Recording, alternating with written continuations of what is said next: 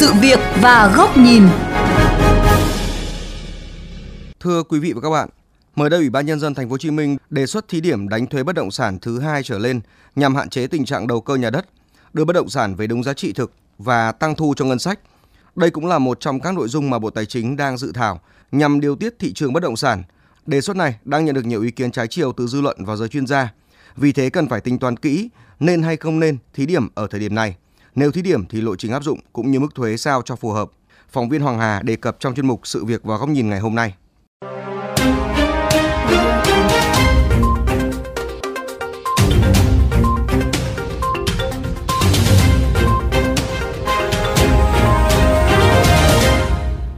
Nghe thông tin về đề xuất thí điểm đánh thuế căn nhà thứ hai trở lên, ông Nguyễn Mạnh Dũng ở quận 2 thành phố Hồ Chí Minh cảm thấy khá bất ngờ và lo lắng, bởi lẽ ngoài căn nhà nhỏ gia đình đang ở do các cụ để lại, gần đây vợ chồng ông mua thêm được một căn hộ chung cư tại quận Bình Thạnh với mục đích để dành cho con trai sau này ra ở riêng.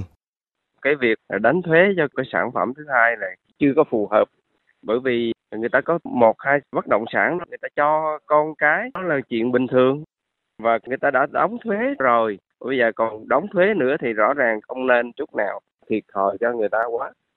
Đồng cảm với tâm tư của người dân, đại biểu Quốc hội Phạm Văn Hòa nêu quan điểm không đồng tình với việc đánh thuế căn nhà thứ hai trở lên, bởi lẽ hàng năm chủ sở hữu nhà đều đã đóng thuế đất phi nông nghiệp hoặc căn hộ đấy. Nếu cho thuê thì họ cũng phải đóng đầy đủ các khoản thuế mà nhà nước quy định.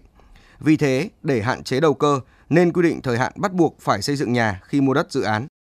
Dự thảo đánh thuế nhà thứ hai nhà thứ ba là tôi nghĩ là nó không đúng. Tôi mua căn nhà đó là tôi đã thực hiện nghĩa vụ thuế hàng năm hết rồi. Bây giờ đánh thuế đất chứ không phải đánh thuế nhà được. Anh thuê dự án đó mà anh không đầu tư tôi thu hồi. Chống đầu cơ nhiều biện pháp để chống chứ đâu phải đánh thuế bằng hình thức đó là chống đầu cơ đâu. Ông Nguyễn Trí Thanh, Tổng Giám đốc Công ty Cao ốc Quốc tế Hồ Tây cho rằng nên thận trọng khi áp thêm sắc thuế cho căn nhà thứ hai trở đi vì lo ngại thuế bất động sản sẽ tiếp tục tác động tiêu cực đến thị trường trong bối cảnh rất khó khăn hiện nay. Thay vào đó, nên đánh thuế thật cao vào các dự án để hoang và tập trung thực hiện những dự án nhà ở xã hội quy mô lớn phù hợp với thu nhập của đa số người lao động, giúp kéo giảm giá bất động sản tại thành phố Hồ Chí Minh về giá trị thực. Bây giờ ở Hồ Chí Minh cũng như Hà Nội rất nhiều dự án, những lô đất hàng trăm tỷ chưa xây, xây không đúng theo quy hoạch. Hãy đánh thuế thật mạnh vào những cái ô đất để không ấy đi và gọi hãy chống tham nhũng cứ chống ở đấy đi hàng trăm tỷ bỏ không đấy không tạo sự công bằng xã hội cũng như không có đóng góp xã hội thể hiện cái sự phân hóa giàu nghèo càng lớn thì hãy đánh thuế cái, đấy cứ giúp cho cái việc dự án được hoàn thiện được chỉnh trang bộ mặt đô thị Đồng quan điểm này, ông Nguyễn Văn Đính, Phó Chủ tịch Hiệp hội Bất động sản Việt Nam cho rằng không nên thí điểm đánh thuế căn nhà thứ hai bởi nó dễ gây thiệt thòi cho người dân có thu nhập thấp và trung bình, thậm chí có nguy cơ thuế chồng thuế. Vì lẽ đó cần bàn thảo thật kỹ các quy định của pháp luật về vấn đề này trước khi thực hiện. Chứ bây giờ cứ nhà ông là ông có nhà thứ hai, nhưng mà nhà thứ hai đâu ông lại đang phục vụ xã hội, tạo ra những giá trị kinh tế, giá trị xã hội khác thì lại đánh thuế họ đang là không đúng. Vậy thì muốn đánh thuế thật chính xác và thật hợp lý phải tính toán và phải có những quy định rất cụ thể có cái tính khoa học có cái tính logic như vậy nó mới hợp được lòng dân nhưng mà bây giờ mà cứ nói là thí điểm thì thí điểm nguy hiểm lắm sai là chúng ta mất niềm tin nó lại tạo ra những cái kẽ hở để có nhiều cái trục lợi khác dưới góc nhìn khác giáo sư Đặng Hùng Võ, nguyên Thứ trưởng Bộ Tài nguyên và Môi trường, ủng hộ quan điểm đánh thuế vào những người có nhiều bất động sản hoặc có diện tích bất động sản vượt quá mức trung bình. Tuy nhiên, Việt Nam chưa đủ khả năng đánh thuế vì hiện có rất nhiều nguồn cung nhà ở nhưng chưa có hệ thống cơ sở dữ liệu nhà đất trên phạm vi cả nước nên sẽ rất khó khăn đánh thuế nhà đất. Muốn làm được cái đó là chúng ta phải có một cái hệ thống cơ sở dữ liệu nhà đất trên phạm vi cả nước. Cái việc thứ hai là làm thế nào để mọi người không nhờ người khác đứng hộ các cái đơn vị nhà đất của mình. Về mặt pháp luật thì yêu cầu giải trình nguồn gốc tiền mua bất động sản phải rất minh bạch. Còn những trường hợp khác, người dân có một cái nhà, nó cũng ọp ẹp thôi, thì ta đừng nên nghĩ cái chuyện, gọi là bắt nạt dân bằng cách là người nghèo cũng phải đóng thuế. Còn theo tiến sĩ Trần Du Lịch, nguyên phó trưởng đoàn chuyên trách đoàn đại biểu Quốc hội thành phố Hồ Chí Minh khóa 12-13 khẳng định,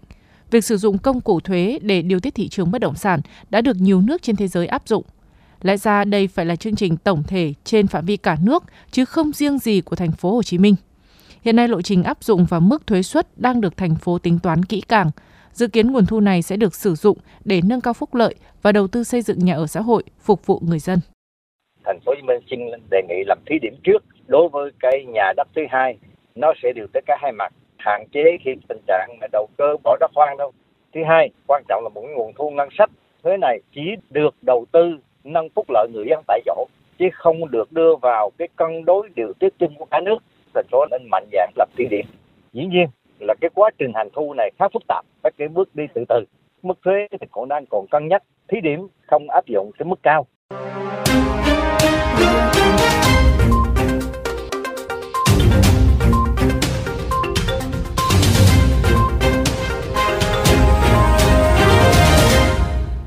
Thưa quý vị và các bạn, chống đầu cơ bất động sản bằng công cụ thuế là cần thiết và phù hợp với thông lệ quốc tế.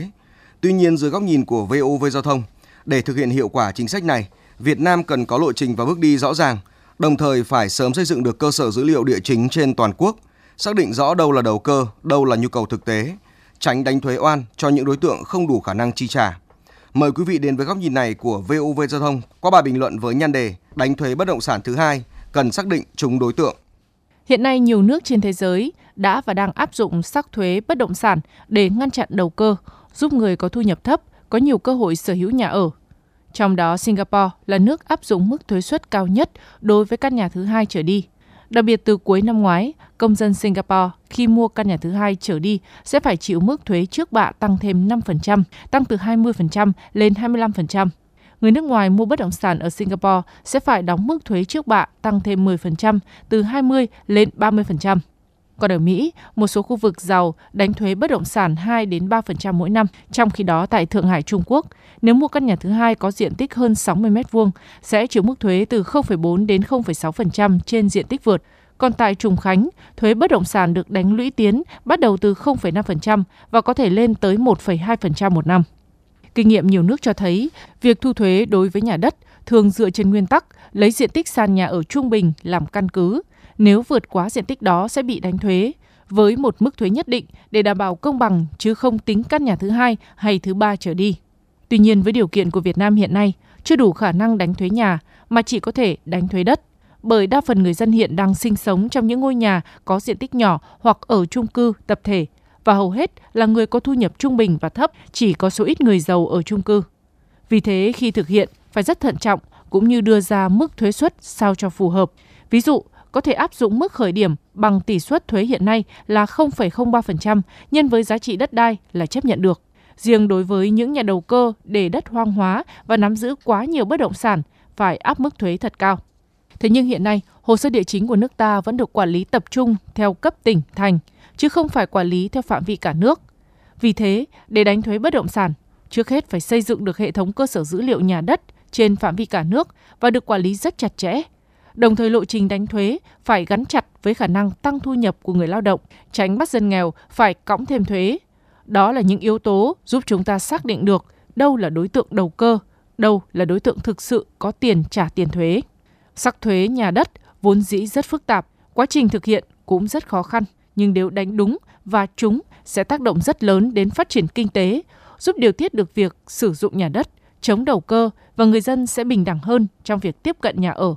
Tuy nhiên, để thực thi chính sách này hiệu quả, Việt Nam cần khoảng 10 năm để hoàn thiện hồ sơ, cơ sở dữ liệu, hệ thống quản lý và kể cả hệ thống phòng chống tham nhũng, tránh đánh thuế oan cho người dân nghèo và để lọt lưới các nhà đầu cơ.